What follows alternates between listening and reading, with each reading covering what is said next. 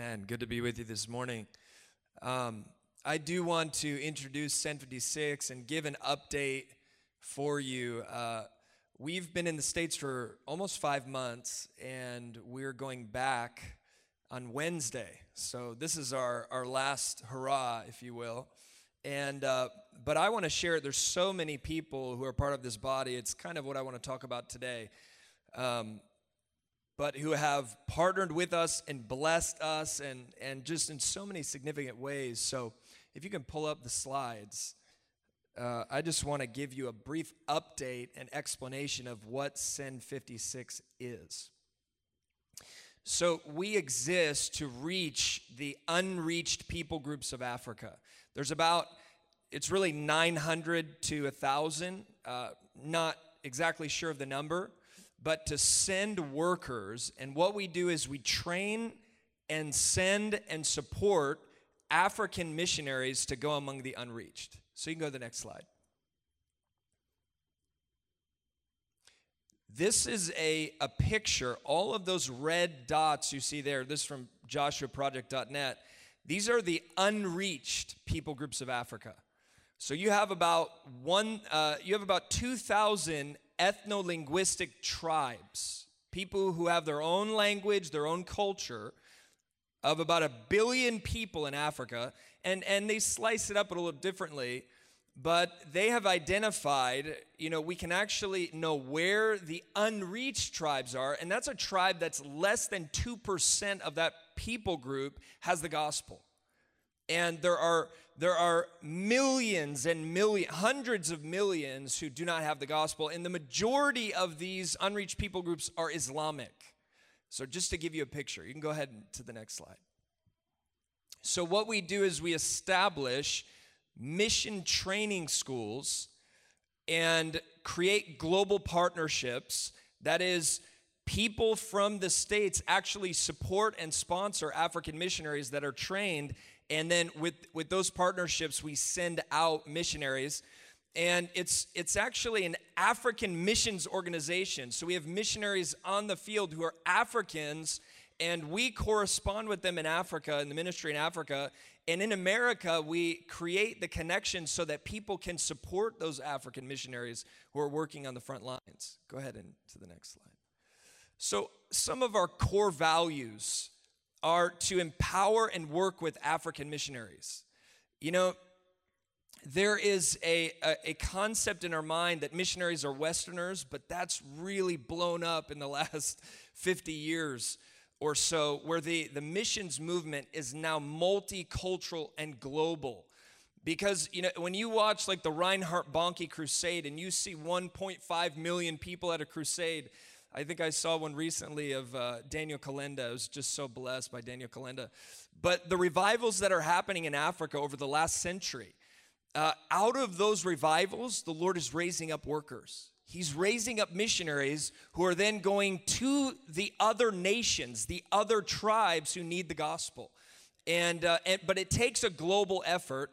And we believe in these two values so strongly the value of the proclamation of the gospel. And I'll talk about this a little bit today, but we really believe that faith comes by hearing and hearing by the word of Christ. And the word of God, the gospel, is supposed to be central in missions. And that's actually gotten really turned around in our time, where many, many organizations are not putting the gospel and gospel workers and preachers central in missions. So, and we believe in the value of night and day prayer. So you can continue. So, this is one of our classes that graduated. We moved to Isiolo. This is where we are in Isiolo, and we graduated a class. You can go to the next slide. I want to go really fast. Some of our guys sharing the gospel. Next slide. Prayer. Next slide. you know, I don't want to take too much time. That's why I'm, I want to share with you a few stories. So, this is Simon Peter, and these are missionaries that were sent out of the base in Uganda. We have we actually have two missions bases right now. One in Uganda and one in Kenya. And both of them have a full-time school. Will and Etta are here they lead the base. I don't know, I don't see them, but they actually lead the base in Uganda. we were there for seven years. There they are. they got their little baby. Clap for them. So they lead the base in Uganda, a full time staff, and school is going on there, about 25 full time students. And, um, and so this is Simon Peter. Go ahead and go back. I just want you to see that baptismal. That's the work they're doing in South Sudan. Ugandan missionaries in South Sudan preaching the gospel. They've planted four churches. And I love this picture. I love this picture. That's their baptismal. They dug a hole in the ground, put a tarp, and filled it up with buckets. I mean, that's it. That is the power of the, the African missions movement. These guys are doing what it takes to bring the gospel to the unreached. Go ahead to the next slide. This is northern Kenya. It's an Islamic area, and one of our missionaries there, Deed, gave us a testimony recently that they went to one Muslim village and literally the whole village, which is probably about 30 families, once they shared the gospel, came to Jesus. Yeah. I just want to say that um, I'm not going to talk much about Islam today, but Muslims are coming to Christ. Like, this is the hour of harvest to engage with the Islamic world. There has never, ever been a better time to reach the 1.8 billion, 1.8 billion Muslims and more Muslims are coming to Jesus in our time and generation than ever before in human history. And there are reasons for that. There are reasons for that. One of the reasons is the is the availability of information, the internet, YouTube because information that was able to be repressed by governments in times past, like that information is not, they cannot keep it down uh, the way it was 50 or 60 years ago. And so people can hear the gospel in these nations, you know, getting on YouTube. Sometimes it's hard for them.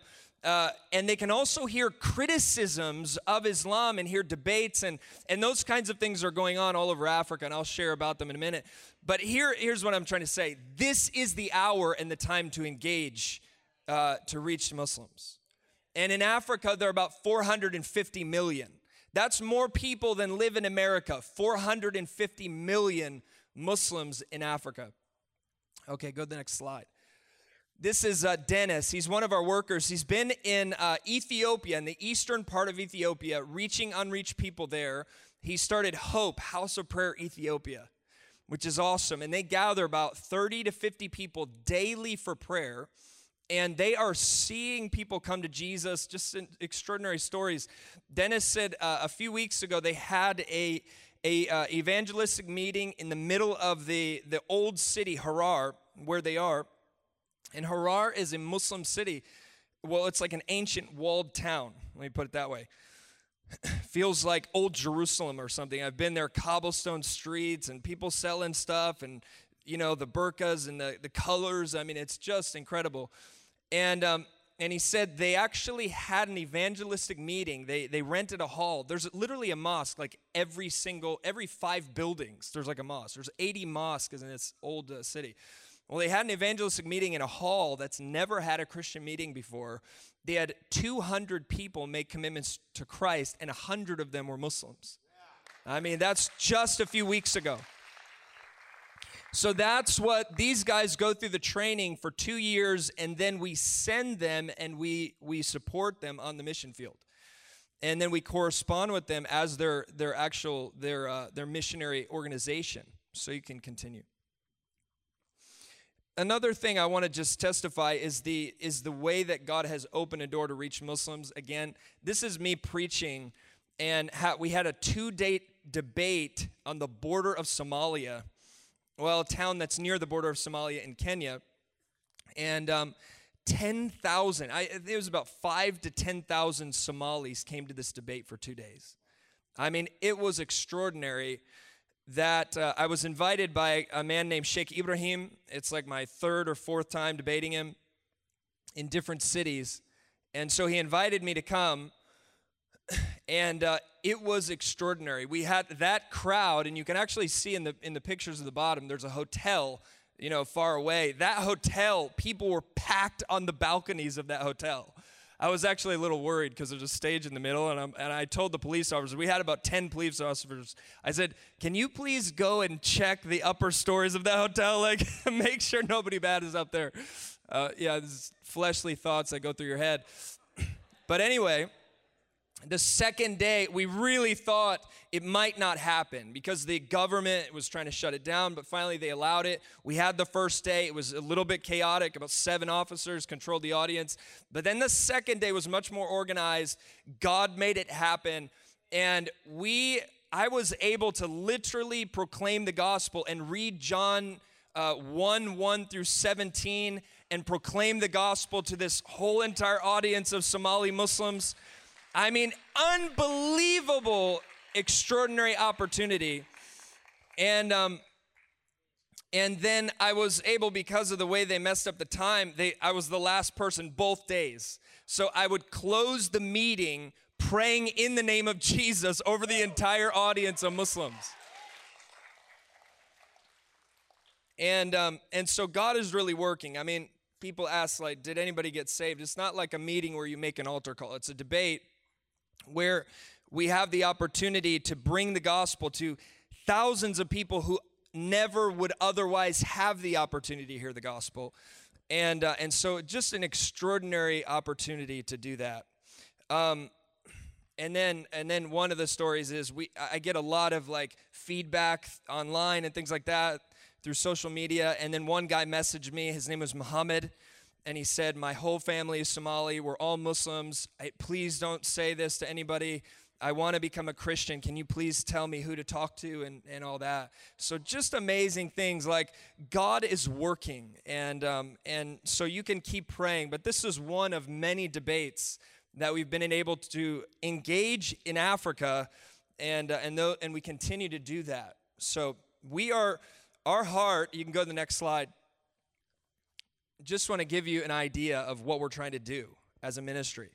And the reason I'm saying this to you guys is uh, this is our base. You guys, this is our home church, just so you know. And some of you know that, some of you don't know that. Um, but I want you guys to pray with us over this vision and believe God for this vision.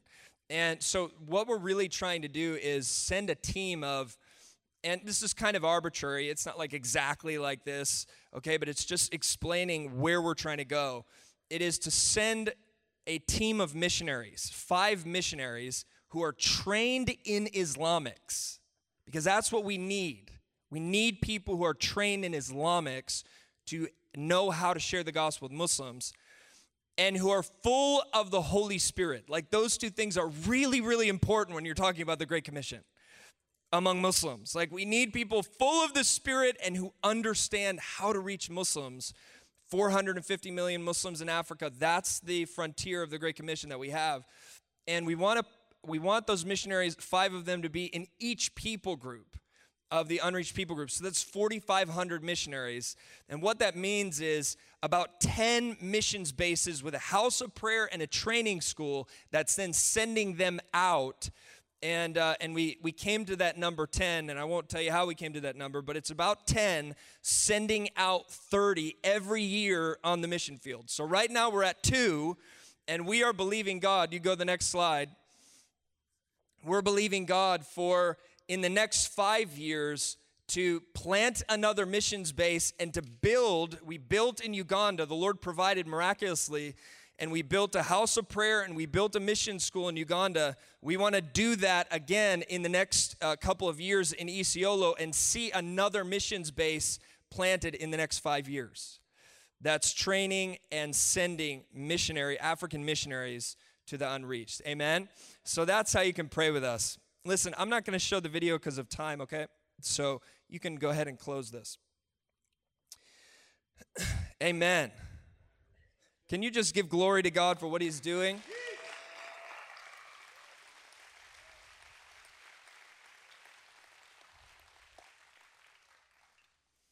I think that uh, immediately when when uh, I knew I was going to speak to you today, which was like months ago, I had on my heart to just share something different with you and talk to you like like my family, because you are you're like our spiritual family, and uh, some of you guys don't know us well. Others know us really well, and um, and so that's how I want to talk to you today. I want to talk about the the uh, the prophetic calling on this people and the prophetic calling on this house, and to encourage you and also to exhort you.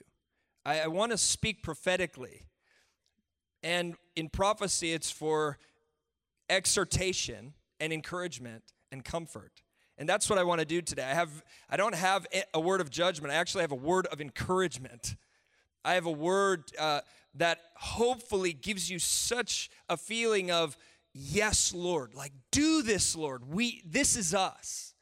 And um, and it's it's I feel there's a prophetic calling on this house, and and uh, so that's what I want to share to you today. I want to talk about partnership in the gospel and what it means to be an Antioch what it means to be an Antioch. So, before we get to our main passage, I just want to look at Philippians uh, 1 3 through 6.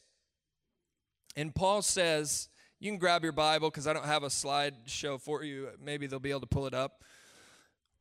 But Paul says, I thank my God in all my remembrance of you, always in every prayer of mine for you all, making my prayer with joy because of your partnership in the gospel from the very first day until now.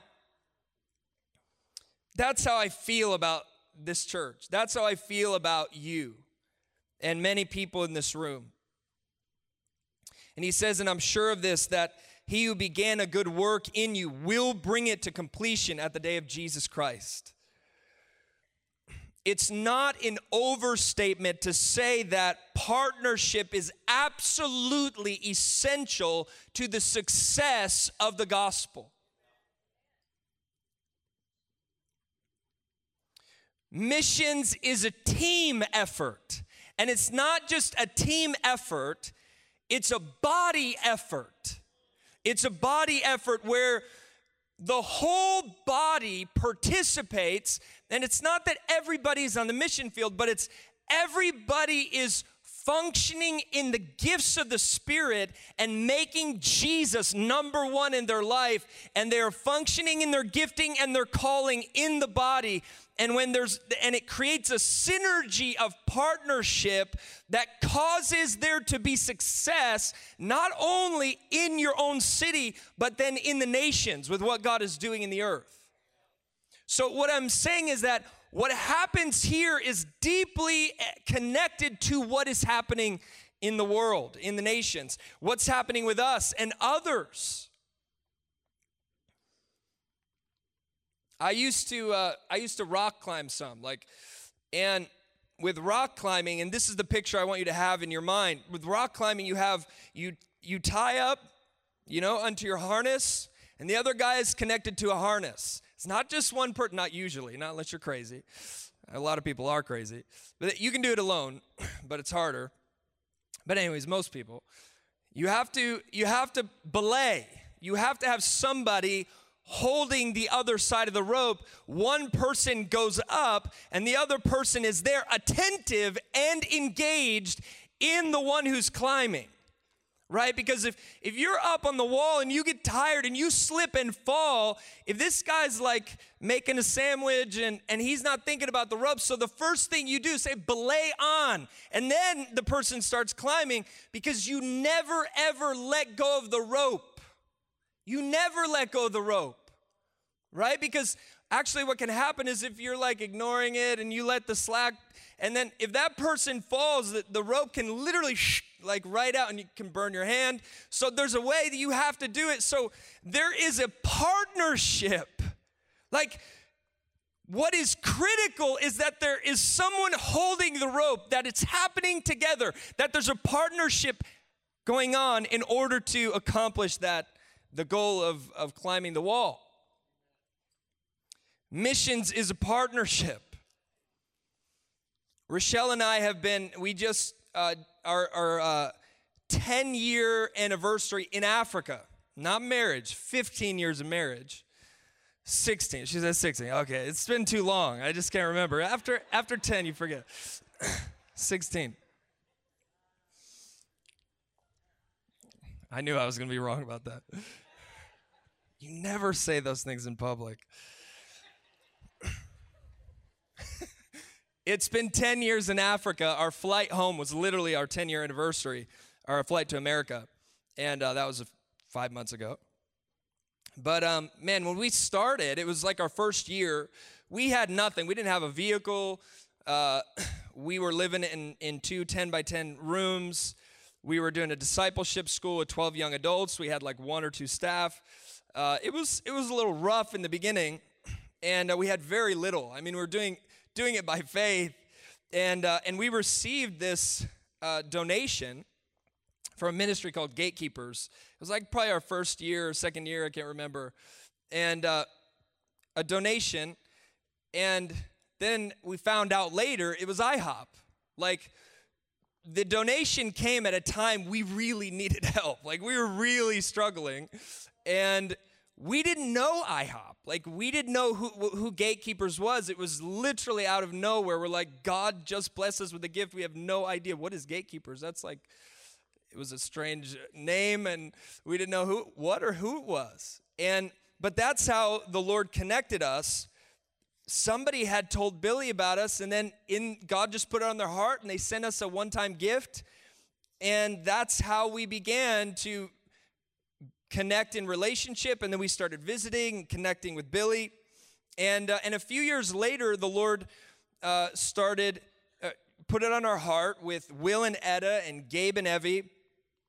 And we had already founded the ministry, but to start a new organization, we were operating under a different organization to start Send 56. And at the time, we were praying, like, Lord, where do you want us to base this? And there was a few different ideas, and and but the Lord was really leading us to uh, to base Send 56 and the the the headquarters of what we were doing out of IHOP. And we had some conversations with Billy. And I remember uh, we were here seeking the Lord. And it was actually the season we were seeking the Lord. What are we? What do you really want us to do, God? And Billy said to me, he goes, I, I, the Lord spoke to me. He goes, This is your Antioch. We're called to be an Antioch, and this is your Antioch. And I felt the Lord, yes, like that, that is it. This people is called to be an Antioch. And God had spoken that to Billy um, years ago when they when they uh, when they began.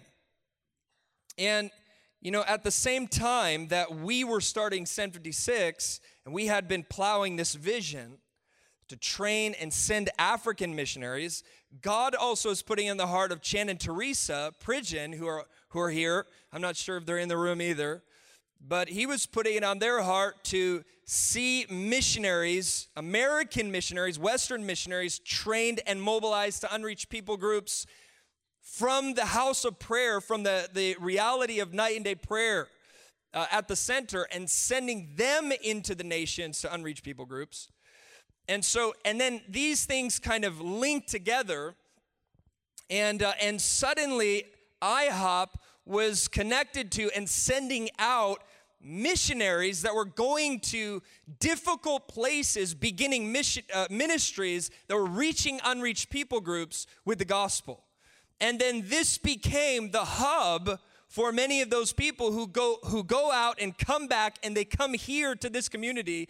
Uh, that's where they come back home. And so what God had spoken prophetically is now taking place. It is a real thing. Amen? Then, in the last couple of years, God began to do something with bringing together fellowships, and He formed New Bridge. And then I don't think anybody really expected, but God did something miraculous, and He joined together IHOP and New Bridge.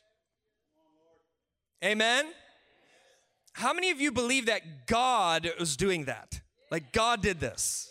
God did this.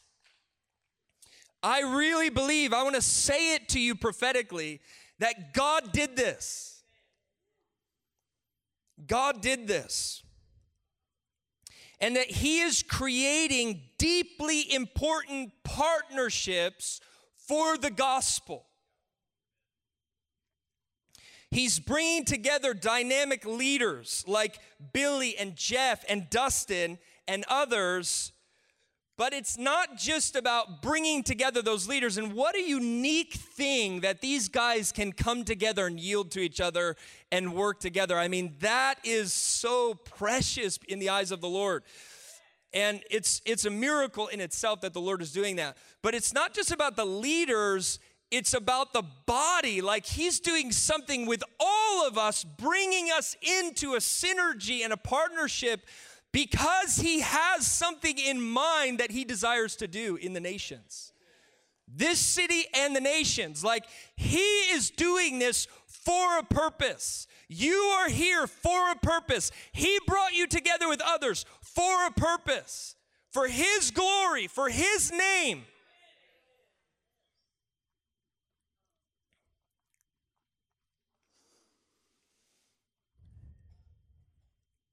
What does it mean to be in Antioch? Acts chapter 13, 1 through 4. And this is our main text where we're going to stay for a minute. It says, Now there were in the church of Antioch prophets and teachers. Barnabas, Simeon, who was called Niger, Lucius of Cyrene, Manaen, a lifelong friend of Herod the Tetrarch, and Saul who is Paul the apostle, okay? He says, while they were worshiping the Lord and fasting, the Holy Spirit said, Set apart for me Barnabas and Saul for the work to which I've called them. Then, after fasting and praying, they laid their hands on them and they sent them off. So, being sent out by the Holy Spirit, they went down to Seleucia, and from there they sailed to Cyprus. So, Antioch is the, the capital province of Syria, and it's one of the largest, it was one of the largest uh, cities in the Roman Empire. And this church became the starting place for the Gentile mission. Like, this was the base that Paul would return to. And this was the base that sent out Paul and Barnabas to reach unreached peoples with the gospel. It's the starting place of the Gentile church. Um, there's a, a scholar named Michael Green, and he wrote a book called uh, Evangelism in the Early Church, and he says this about Antioch. He says, The Antioch church must have been a place of remarkable fellowship not only between Jews and Gentiles who had put their faith in Christ, but also among other sectors of the Christian community. It was a church where worship was central and where fasting was an indication of their earnest determination to seek the will of God. It was a church which cared so much about fellowship that Jews and Gentiles converted to the faith broke down centuries old barriers and ate at the same table. It was a church where an aristocrat like Manaen, an ex Pharisee of the most rigid type like Saul, Barnabas, an erstwhile Levitical landowner in Cyprus. I don't know what erstwhile means. I've never used that word in my life, but this is a scholar, so Lucius was a Hellenistic Jew from Cyrene, and Simon the Swarthy, which means dark skinned, was almost certainly an African. They could all work together in a harmonious leadership of the believers. So it was a multi ethnic uh, community of believers where the gospel was breaking down walls of division between Jew and Gentile and different cultures, and they were together, and the power of the gospel was being demonstrated by their unity and love and fellowship for one another in one place. Like the one race movement. that's what Antioch, that's what God was doing at Antioch. Amen? Acts 11, 25 through 26 says, So Barnabas went to Tarsus to look for Saul. And when he had found him, he brought him to Antioch for a whole year, and they met with the church and taught a great many people. And in Antioch, the disciples were first called Christians. So this is literally the place where Paul first began to teach and preach. And, um, and it was here where they first uh, were called and became known as Christians. I used to get pretty flustered when I would debate Muslims because they would do things like say, they would, you know, in a public place, like, show us one verse where Jesus says, I am a Christian. And I would get really like flustered, like, I have to figure out the verse where Jesus says a Christian. And then suddenly I realized, like, no, no, no, no, no. That's so stupid. And I just realized, like, most of the time I just have to agree with them. And so one time we're having this street dialogue, like spontaneous in the street, and there's like 500 people listening, Muslims. And he started saying this Jesus wasn't a Christian. Christian is nowhere in the Bible, no prophecy about Christian. And, uh, and I stood up and I said, Of course, Jesus wasn't a Christian. like, of course, he wasn't a Christian. I agree with you. Jesus was the Christ.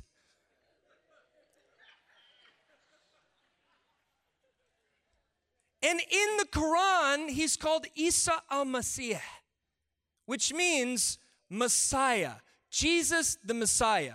The Quran calls him the Messiah, and Christ is just the English way of saying Messiah. So the Quran agrees that he's the Messiah. Jesus is the Christ. He's not a Christian because a Christian is someone who belongs to the Christ. We are Christians.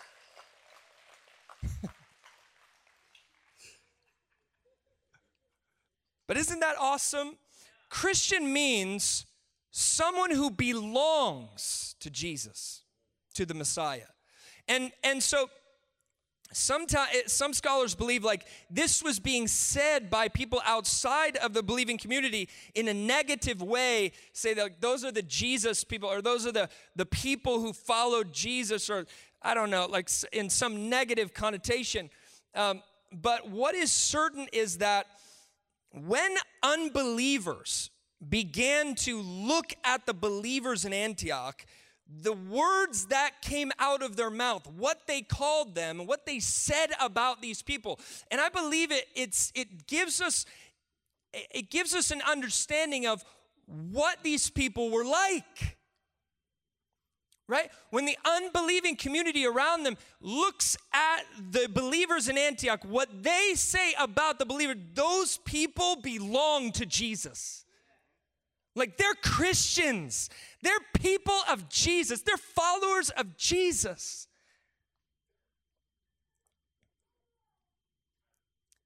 That is so awesome. That's so awesome. This was a Christ centered, Christ saturated, Christ exalting community who embraced the lordship of Jesus in their personal lives. That was Antioch. That was the believers at Antioch. And when they received the gospel, they received the gospel of the lordship of Jesus. So we read in Acts 11 20, it says, But there were some of them, men of Cyprus and Cyrene, who on coming to Antioch spoke to the Hellenists, and, um, and they were preaching the Lord Jesus. And the, whole, the hand of the Lord was with them, and a great number who believed turned to the Lord. Listen, there are many places today and I'm not, I'm really not down on the church. I don't like to talk negatively about the church because I go all over and I meet so many wonderful, godly people who serve us. And, and, and I always see what God is doing in many different places. And, and so I'm not a negative person, but there's a reality that in many churches, you don't come out of the, that people and you go, you know what? Those people really, really belong to Jesus. Like, their lives are sold out. When you identify them, you go, those are Jesus people. Like for real. You go into their house, you meet, you, you have dinner with them, they're talking about Jesus. Their careers are about Jesus. Their decisions are about Jesus. They do what Jesus tells them. They're obedient to Jesus. Like they sacrifice things because Jesus says it. Like these people belong to him. Everything they have is his. That is not the testimony of the world about a lot of Christians. Right? But I want that to be my testimony. I want the world to look at my life and go, that person belongs to Jesus. And I want to belong to a church where the people around, those people, those are real, real followers of Jesus. Like they belong to him. That's Antioch. And I, I can't express to you the difference that it makes when you come back from the mission field, right? And you walk into a community of people where who have true passion and commitment to Jesus Christ, like the difference that that makes to the life of a missionary. Because when for someone who has say packed up their life They've kissed mom and dad goodbye. They've said uh, no to career opportunities or different opportunities, and they've gone out for the sake of the name of Jesus. Like a lot of times, people like that come back, and the believers even aren't even interested in what's going on. It's like, but if you come back to a place where the people belong to Jesus, like they get it. Like it's not just like it's like you come back and their lives are given to Jesus. My business is for Jesus. My life is for Jesus. My family is for Jesus. Like, come into my home and let's love Jesus together. Like, how that makes a big difference for missionaries. Revival touching the church. We need revival to touch the church in order for the world to be blessed because the quality and the success of this thing, real, it really matters what's going on here. It really matters like that we are doing it. And, and that's how I feel every time I come back. I feel challenged and provoked by the people of God. And listen, it's not because like missionaries are better Christians in some way or something like that who have sacrificed more. It's not that at all. Like we are weak and broken people. Let me just say that a missionary, if I can say this, because I've lived on the mission field for 10 years, I've interacted with a lot of people. Like, there's no difference between you and someone who decides to go to a different country, share the gospel. No difference. Like, we are weak and broken people. What it is is like, we, dec- we say, I'm going to go up the wall right now. And then halfway, we're weak and broken and tired, and the wall is like, sh- like this. it's not like a 90 degree angle and there's, there's like solid handhold. It's like this, and the handholds are really tough. And and I'm about to fall off of this thing because I'm too weak, and I need somebody back here who is in a harness as well right? They're in a harness, I'm in a harness, and we are in this together. It's about Jesus is my Lord and He's your Lord. And when I come back, I want to get with people who Jesus is your Lord too. Because then it makes sense. It makes sense like we're doing this together. Antioch was a prophetic church. This is my next point. this treasuring of the prophetic can be seen in 13:3. The Holy Spirit said, "Set apart for me Barnabas and Saul for the work to which I've called them." We see it in Acts 11. Get some water here. Acts 11, 27 through 28. It says um, there were prophets that came down from Jerusalem to Antioch and one of them, named Agabus, stood up and foretold by the Spirit that there would be a great famine all over the world. And this took place in the days of Claudius. It's not like the Holy Spirit said audibly. I really don't think the Holy Spirit said it audibly, like set apart for me, uh, Saul and Barnabas. But it was that these people treasured the prophetic anointing in their midst. And God spoke to them. It was in a context of community which treasured prophecy that a word like this could be given from those who came from Jerusalem. During one thing, God put it on someone's heart to give to our ministry, and one of the uh, largest one time gifts that we've had. And it was a significant, like, God thing, like, God was doing it. and uh, all our leaders were together. We're never together in the same nation. And the Lord was putting on this person's heart at that moment, and then all of a sudden we're all together in the same place, and he goes, God just told me to do this. I go, wow. so we prayed about it. It's like, God, thank you for this. Like you're you're doing something. And then the next day, we're staying at uh, John and Amron Wesley, and I named them because I want you to know them. And almost every year when we come back, precious, beloved brother and sister in the Lord, they open their house for us and they let us like invade their house and pack our bags and they host us. And Amron makes like uh, the best chicken curry you've ever eaten in your life. Like she's from India. and she doesn't just make dinner for us, like give us her house and tell us she makes the best chicken curry and then she makes so much of it that she packs bags for you the next day and then like sends you to with a lunch bag like that's how she is and that is such a blessing right but in the context of their home so what happened was it's the following day we received this gift and we're sitting at her dinner table and she has had will and etta over and Brooklyn, who runs an orphanage with us in Isiolo, she's a task missionary. She has taken street boys off the street and she serves them. We're all sitting at the dinner table together and we're sharing. And I shared how when I was at IHOP a few years ago, right before we moved to, to uh, Africa, I was on a 40 day fast. And the last day of the fast, God spoke to me Psalm 37 9. And the reason we were talking about is because we talked about how God brought me and Will together and then spoke to our heart that He was going to provide when we had nothing for land and buildings to build in Uganda. And God told me if I would move to another location and start the, the next base, God would build that base. And two years later, it was built. Like it was a miracle.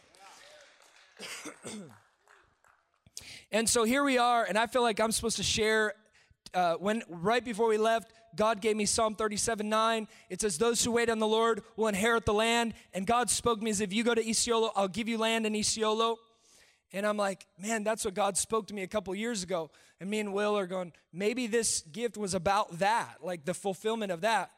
And then uh, Amron goes, Well, do you remember the dream that I sent you?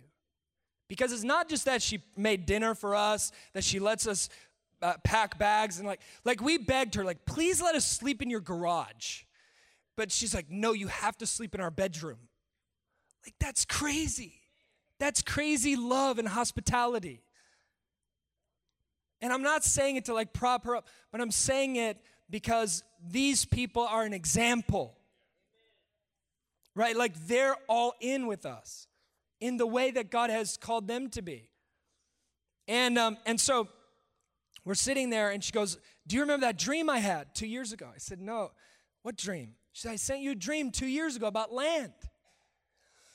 We were just talking about maybe this is for that.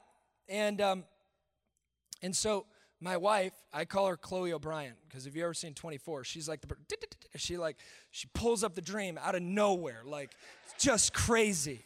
Like, how do you have that dream? I didn't even know, I didn't even remember the dream. She pulls it up on her phone in two minutes. She's very administrative. And uh, the dream says something, but, but it says, I saw Chan and Teresa, then I saw Brooklyn.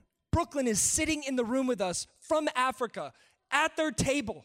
Like, it's crazy. She, Amron, gave this dream two years ago, and Brooklyn is at the table. And uh, I saw Brooklyn and I saw a release of finances, and the Lord is giving you land. This is two years later, and me and Will are sitting there going, Oh my gosh, this is it.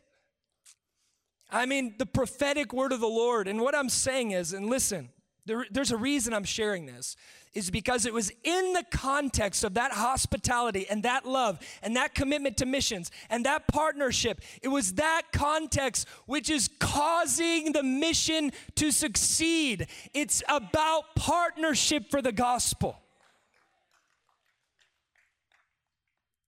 Hallelujah.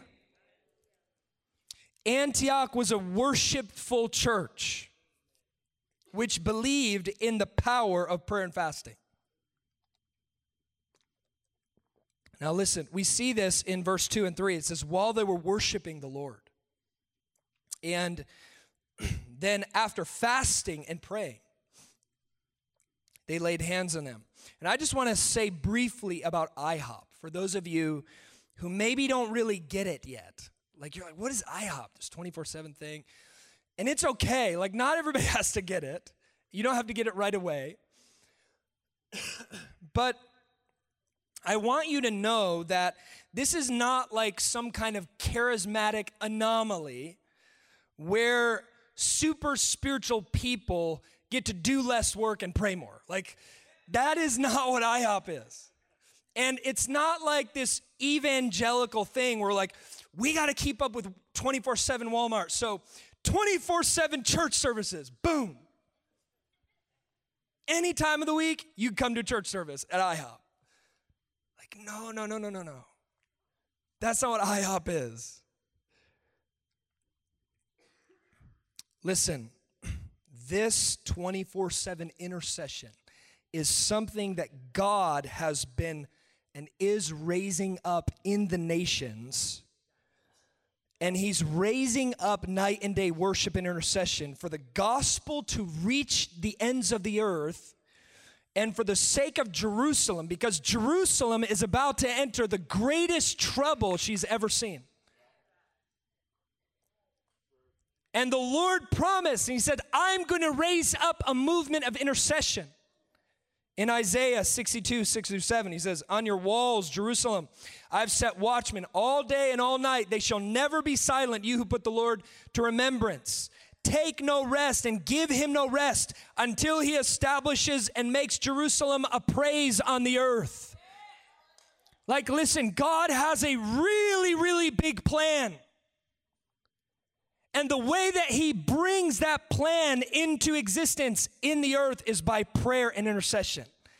And night and day prayer is not something new. Because of time, I won't go into it. I was going to read you this whole thing about the Moravians. But listen, in 1727, God poured out his spirit on this group of people called the Moravians, because they were from Moravia. About 600 people came together, community. They were arguing, fighting, then the Holy Spirit was poured out. They started loving each other, and immediately after the Spirit was poured out, they started a 24 7 prayer watch called Herrnhut. They started taking shifts 24 hours a day, and people would take turns praying two hours. Praying two hours, 24 hours a day. That prayer meeting lasted 100 years, and here's what you need to know about it. It is at the same time as that prayer meeting that God released the Great Awakening across Europe and America. John Wesley, who is one of the most strategic people in the Great Awakening, got saved after meeting a Moravian.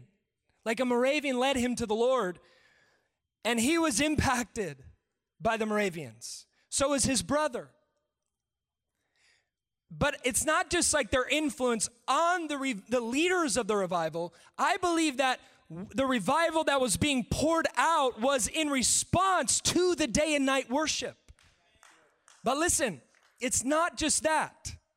God began to give dreams and visions to the people of Moravia, and they brought the gospel to lands. No one was going Africa, Asia, the Middle East. They went all around the world. They sent people all around the world because in the chamber of prayer, God began to give birth to missions that were touching the nations. They are known as being the, the founders of the Protestant missions movement. Because William Carey, who would go to India, he cried out to his own people and said, Look, if the Moravians are doing it, we can do it. Why aren't we doing it? And the Protestant missions movement was actually birthed from a night and day prayer meeting. This is not just something. Like, this is a prophetic thing God is doing. And I want to encourage you to believe and support and go to the house of prayer. And if God is calling you to be an intercessor, like, get in there and get involved in the house of prayer. Because this is really, really important. Amen. Finally, I want to say that this was a church radically engaged in missions.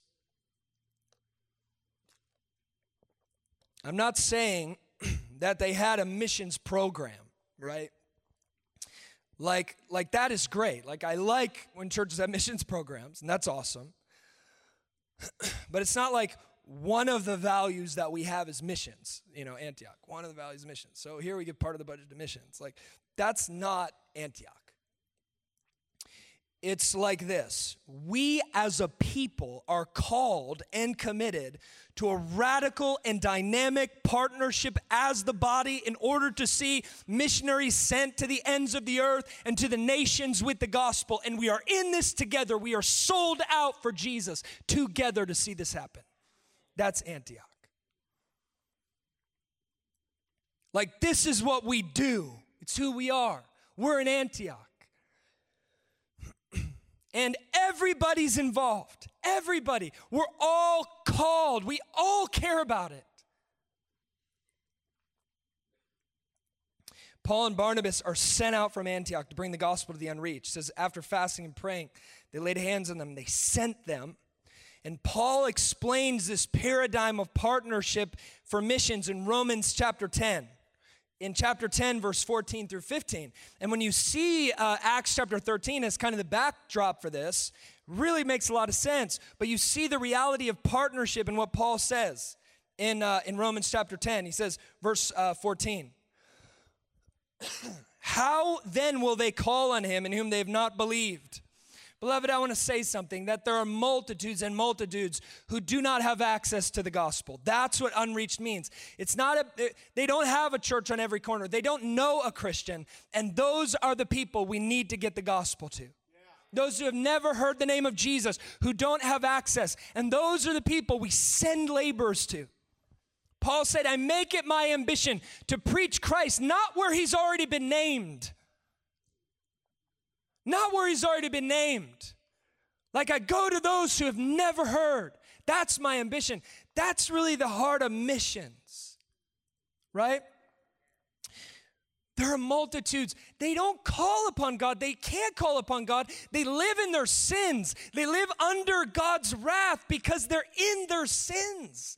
Somebody said, What about the innocent people in the jungles of Africa? Are they going to go to heaven? And you say, Yeah, but there's no innocent people in the jungles of Africa.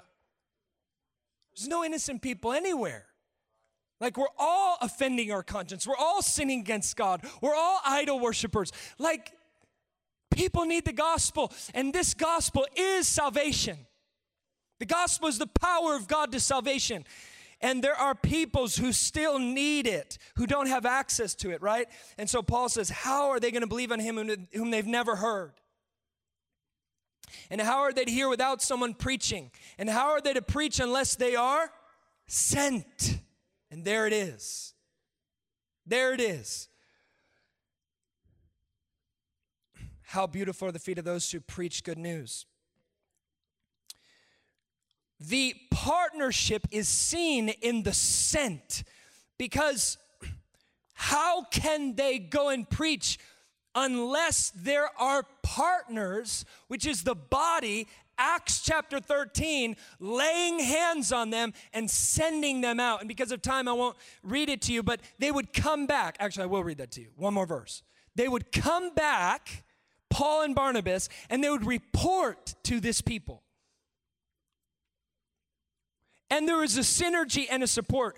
I want to look quickly at uh, 3 John 1 through 4. It says, the elder, uh, the elder to the beloved Gaius, whom I love in truth. Beloved, I pray that all may go well with you and that you may uh, be in good health as it goes well with your soul. For I rejoice greatly when the brothers came and testified to your truth, as indeed you are walking in the truth.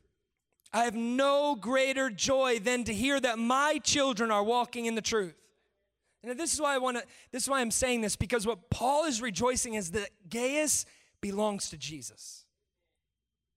He, this guy belongs to Jesus. And because he belongs to Jesus, let's jump down to five and see what he's doing. He says, Beloved, it is a faithful thing you do in all your efforts for these brothers, strangers as they are, who testified to your love before the church. You would do well to send them on their journey in a manner worthy of God.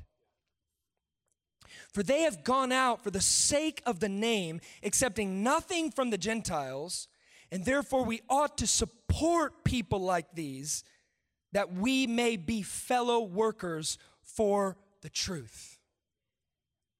I mean, this is a powerful thing. There's nothing that is more burdensome on my heart because we've been doing this for 10 years and so many godly people have supported us, and it's deeply humbling than to really, really say this to people because people are kind of like, ah, like, you guys are doing amazing. Like, no, no, no, you don't understand. You are a fellow worker. Like, you are a participant in this work. You really got to understand that. You're not a second class citizen. Like you loving Jesus, you belonging to Jesus, and you hosting somebody, and then you sending them out with support. Like you're a fellow worker. This thing wouldn't succeed without you.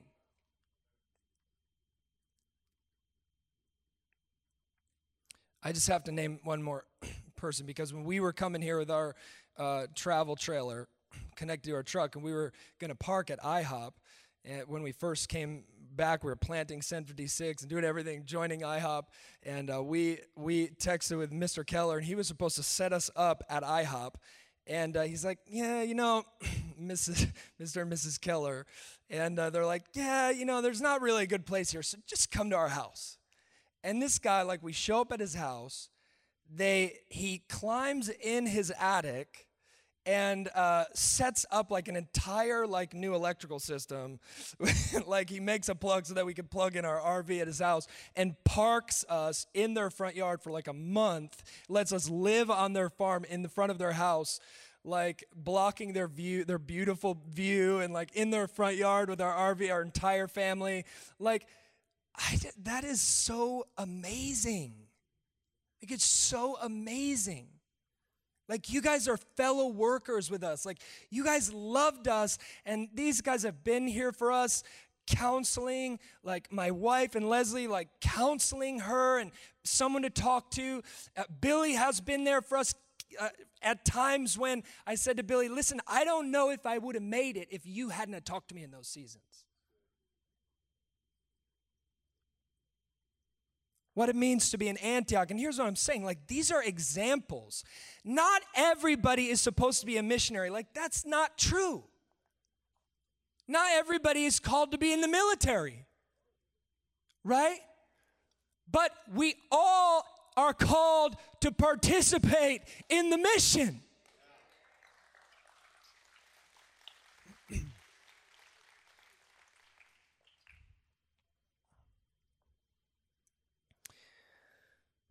Antioch was centered on obedience to the Holy Spirit. And this is the last thing I'll say Acts 14, 25 through 27. oh, the, they sent out their, their best. That's the other thing I felt like the Holy Spirit told me to say here. F.F. F. Bruce says the two men who were to be released for what we should nowadays call missionary service overseas were the two most eminent and gifted leaders in the church. That's amazing. That means that it, this is what the Holy Spirit spoke to me when I was standing there, actually. One thing I felt like I was supposed to say. You are not professionals. You are prophets and apostles and teachers, the leaders of this church. We are not professionals. These are not professionals. The main per, the main teacher, the Holy Spirit says, go preach over here. Go bring the gospel to unreached. They send them out.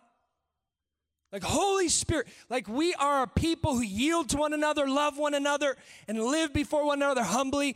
We're not professionals. We are apostles, prophets, teachers, and evangelists. And I don't mean prophets like Old Testament prophets. I mean people with apostolic ministries. I don't mean like, you know, we write Bible verses or anything like that. And I'm not talking about me. I'm actually talking about the leaders of this church. I felt like that was what God wanted me to say. But at Antioch, they rejoiced over what God was doing on the mission field. They didn't just send missionaries, they received them back, they cared for them, and they rejoiced at the testimonies of what God was doing around the world. This in chapter 14, 25 through 27.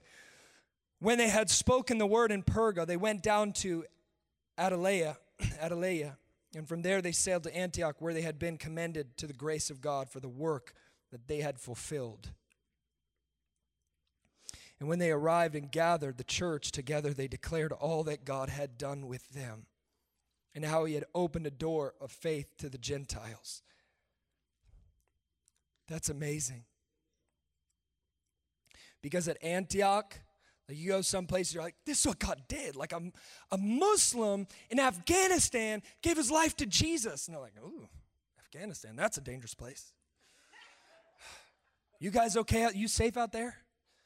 Like, no, no. A Muslim in Afghanistan gave his life to Jesus. Like, praise Jesus. In Antioch, they go, yes, a Muslim in Afghanistan gave his life to Jesus. Yes, the gospel's going forth to the nations.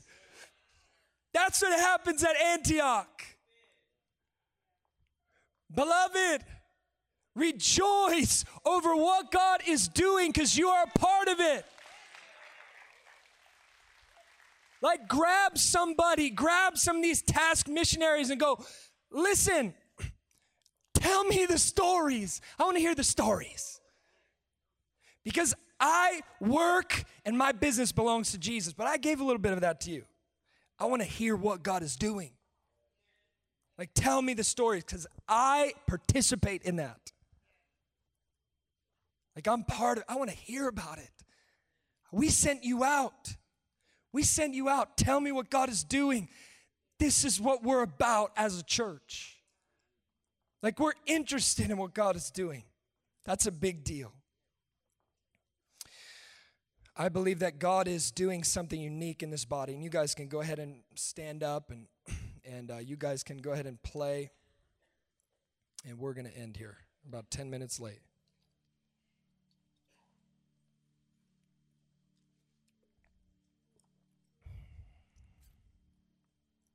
I believe, and I want to speak this prophetically,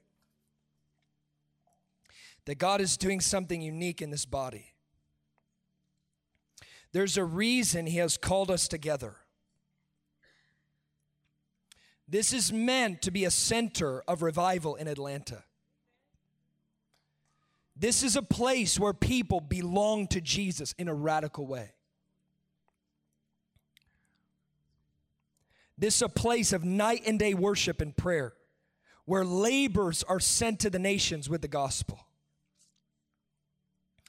It's already happening, and I believe that it will happen to a greater measure. And here's what I'm calling you to today the whole body needs to believe God for this to work. Like, we have to believe the prophetic destiny. We have to believe the purpose of God and go, I'm a part of this. Listen, you have a full time job and maybe you feel disconnected and you go, I don't know, I'm not spiritual like that person or I'm not a full time intercessor at IHOP. No, no, no. Like, you are a full time computer tech for Jesus. You matter to this body. Right? Like we believe with you the gospel to go forth in your office. And you believe with us the gospel to go forth in the nations.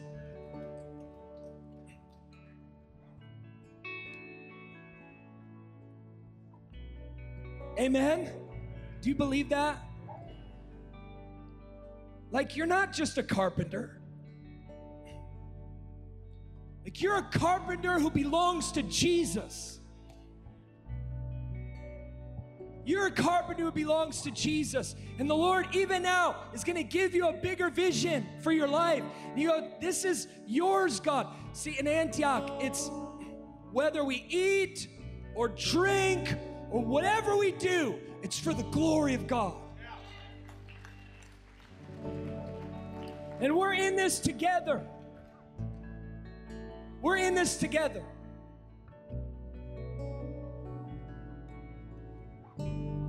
Man, I rejoice that there are professionals in the body of Christ. I rejoice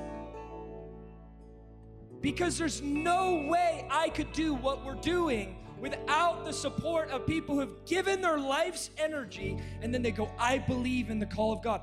I believe in the gospel. I believe in this. Like, there's no way we could do it. There's no second class citizens. We are in this together.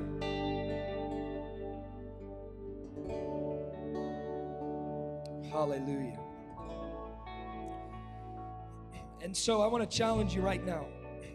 I want to challenge you to give Jesus everything today and to, in a, in a fresh way, just go, God, I believe this, we're called to be in Antioch, and I want to be someone who belongs to you. I want to be, I want to know my part in this, and I want to give you my life. I want to give you my career. I want to give you my education. I want to give you my family. I want to give you everything. I want to belong to you. Whatever I'm holding back, God, just speak to me. And I, am you know, I shared about people and I said names because I am commending you. I'm saying, like, this is such an example. There's nowhere where I have felt more uh, challenged in the grace of God to continue doing what we're doing than the way I have been loved and challenged to pursue Jesus from this community. Like, I love it.